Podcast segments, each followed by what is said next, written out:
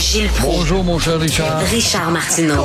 Petit lapin. La rencontre. Point à l'heure des cadeaux. Je serai pas là, là à vous flatter dans le sens du poil. Point à la ligne. C'est très important là, ce qu'on dit. La rencontre pro martineau Alors, Gilles, le Conseil des ministres cette semaine, euh, vous avez hâte de voir ça? Pas mal, j'ai hâte de voir qui va être dénommé ou être nommé. Il va y avoir du sang nouveau parce qu'apparemment, il y a du talent chez les nouveaux élus. Et ça sera intéressant en même temps, puisque jeudi, on va donc composer le gouvernement. Et le lendemain, ça va être la sermentation. Ben oui. Oh, c'est vendredi qu'on va voir si l'ardeur, l'ardeur de ces, de cette coalition composée de gens nationalistes qui sont plus nationaleux que nationalistes, on va voir si Monsieur Legault, qui colporte et galvaude beaucoup trop souvent le mot nationaliste, ils vont peut-être mettre de côté là, parce qu'ils vont avoir honte, ils vont parler plutôt de développement économique. Qui est contre le développement économique? Alors, pour n'être que des nationaleux tout court. Alors, la CAC, on va voir si elle va saisir cette belle occasion de justement s'affirmer en tant que formation nationaliste. Et euh, si on va suivre Paul Saint-Pierre Plamondon, qui refuse de prêter le serment, et euh, pourtant l'occasion est belle, sachant que l'emprise de Londres n'a pas grand effet sur le Québec. On le voit par les sondages.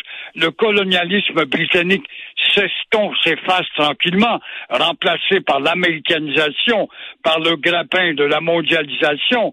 Alors le Britannique n'a pas grand-chose à voir, à part quelques bâtisses britanniques comme souvenirs et monuments. Je ne vois pas où est-ce qu'on peut se référer vraiment au régime royaliste. Alors, c'est là qu'on va voir, ça va être le test des tests. Est-ce que la CAQ est composée de nationaleux ou de nationalistes? Euh, ça va être intéressant, maudit. C'est un beau piège quand même que tendu à Legault, Paul Saint-Pierre Plamondon. C'est ça. Mais est-ce qu'ils vont avoir le culot de dire, comme on l'a fait avec Québec solidaire, qui ont essayé, mais ont été timides? C'est vrai que le climat n'était pas aussi favorable il y a quatre ans. Les années passent et la mentalité évolue. Les sondages le démontrent. On n'en veut pas de référence britannique. C'est pas notre histoire. Ça s'est terminé le, au mois de, le régime français s'est terminé le 8 septembre 1760 devant le château de Ramsey. C'est là que le régime britannique commence et il s'éteint lors de la Confédération. Alors, toujours est-il que ça va être intéressant si l'évolution des mentalités va faire en sorte qu'on va pouvoir se permettre ce geste d'affranchissement si cher en salive, en salive Mhm. à Legault, le nationaleux ou le nationaliste. Ouais. Et d'ailleurs, rappelle-toi, quand euh, Québec solidaire a essayé, on les avait invités à se rendre d'une pièce à part. Est-ce qu'on va dire à, à- au Parti québécois, aux trois membres, d'aller dans la salle de bain, tout simplement pour faire leur, leur serment en dehors de la reine ou du roi? Là, je comprendrai pas. Et euh, vous avez vu ça, les 44 fonctionnaires du gouvernement fédéral de Service Canada euh, qui ont reçu de la PCU, qui ont fraudé la PCU finalement. C'est inimaginable quand même, hein? Mais faut saluer le beau travail. Tu sais, avant, on disait, il y a 15-20 ans, ah, il y a que la Gazette. Puis la Gazette, c'était souvent pour nous tomber dessus à nous autres, ce journal qui a déjà incité ces gens à aller brûler le Parlement du Canada, Place Deauville, rappelons-le. Alors, beau travail, justement, de journalisme d'enquête de la part des gars et des filles du Journal de Montréal et de Québec, des gars qui ont, et des filles qui ont des nez pointus, c'est un signe de curiosité. La curiosité, c'est un signe d'intelligence. Alors, ils ont réussi quand même à nous sortir ça pour démontrer comment les ronds de cuir fédéraux, les fonctionnaires du gouvernement fédéral ont profité du chèque à Trudeau sans y avoir droit. 44 ronds de cuir ont pris la main dans le sac de la PCU, c'est-à-dire la fameuse prestation canadienne d'urgence. Alors, la question qu'on peut poser, Richard, comment ces ronds de cuir en charge? Ont-ils pu euh, laisser passer des choses de la sorte de la part des 44 employés subalternes, parce qu'il y avait des plus gros ronds de cuir au-dessus des petits ronds de cuir. Est-ce que ce n'est pas un autre exemple de mauvaise gestion? Ben oui. Combien ont volé au total ces 44 employés? Où était leur serment d'intégrité qu'ils ont fait devant le Parlement avant d'être embauchés? À Ottawa, euh, on voit bien que Mme euh, Stefanowski, là, elle dit oui, oui, mais on fait preuve d'un rigueur. Je cherche la preuve où la rigueur a été vraiment appliquée. Et c'est Mais- une chose dont on n'aura pas fini de parler puisque on vient de fournir de l'eau au moulin à l'opposition. Rappelez-vous, quand Justin Trudeau donnait de la PCU, il a dit à ses fonctionnaires, si jamais vous tombez sur une demande qui vous paraît un peu bizarre, vous avez des doutes en disant c'est peut-être de la fraude, écoutez, on n'a pas le temps. Envoyez le chèque pareil parce qu'on est pressé. C'est Trudeau lui-même qui disait, faites pas trop de vérification. C'est vraiment une administration à la va comme vraiment. Alors là, ça en est la preuve encore de l'infantilisme de ce gouvernement qui a nommé une personne responsable de la rigueur quand même auprès de ses, ses fonctionnaires, petits ou gros. Alors, non, non, non, c'est de l'eau au moulin pour l'opposition. Tout à fait, mais en tout cas, eux autres, à force de distribuer des chèques un peu à gauche, à droite, ils ont décidé de, de piger eux autres aussi dans le, dans le plat de bonbons. Euh, ça n'a pas de sens. Le français boiteux, boiteux des profs. Vous, vous Oui, euh, tu en parles de, même- dans- de même dans ta critique. Vous êtes plusieurs à en parler du français boiteux qui se répand, s'officialise un peu partout, à tel point que les professeurs échouent leurs tests.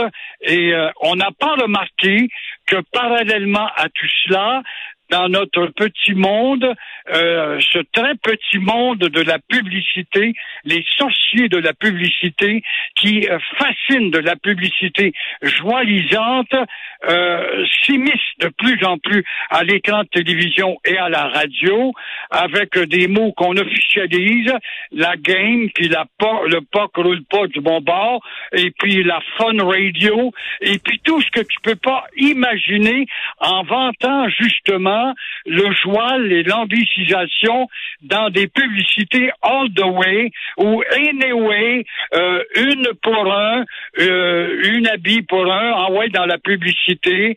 Euh, c'est pas possible d'en canceller au lieu d'annuler.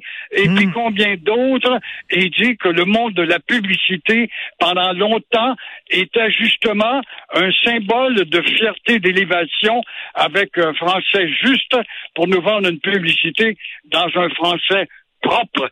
C'est plus le cas maintenant au nom du clin d'œil à l'imbécilité. Et ces maudits sorciers vont venir te crier, oui, mais on répond euh, justement à la population. Ben, le rôle du monde de la publicité comme des médias, c'est aussi de travailler à l'élévation de la connaissance générale des gens qui écoutent, c'est-à-dire les masses.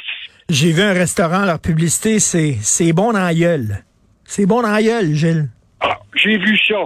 C'est bon dans la gueule. Comment est-ce que ça peut avoir pignon sur rue? Comment est-ce qu'on peut endurer ça, les bumpers to bumper? Comment peut-on officialiser tout ça et avoir un gouvernement de nationaleux qui se ferme la gueule, ferme les yeux, puis qui dit à son office de continuer à dormir? C'était peur. J'ai vu, moi, vendredi, un gros néon, rue Ontario. On est près de Champlain. On est dans l'Est, la rue Ontario. Un gros néon, ça, c'est un gars qui vient, un- un- qui vient de s'établir au Québec. We are open, là, qui. We are open day and night. Imagine-toi, t'endures ça. Il y a 20 ans, il aurait pété sa vie à celui-là. Et là, les, les bonnes gens ont dit, c'est épouvantable d'être fanatique de même.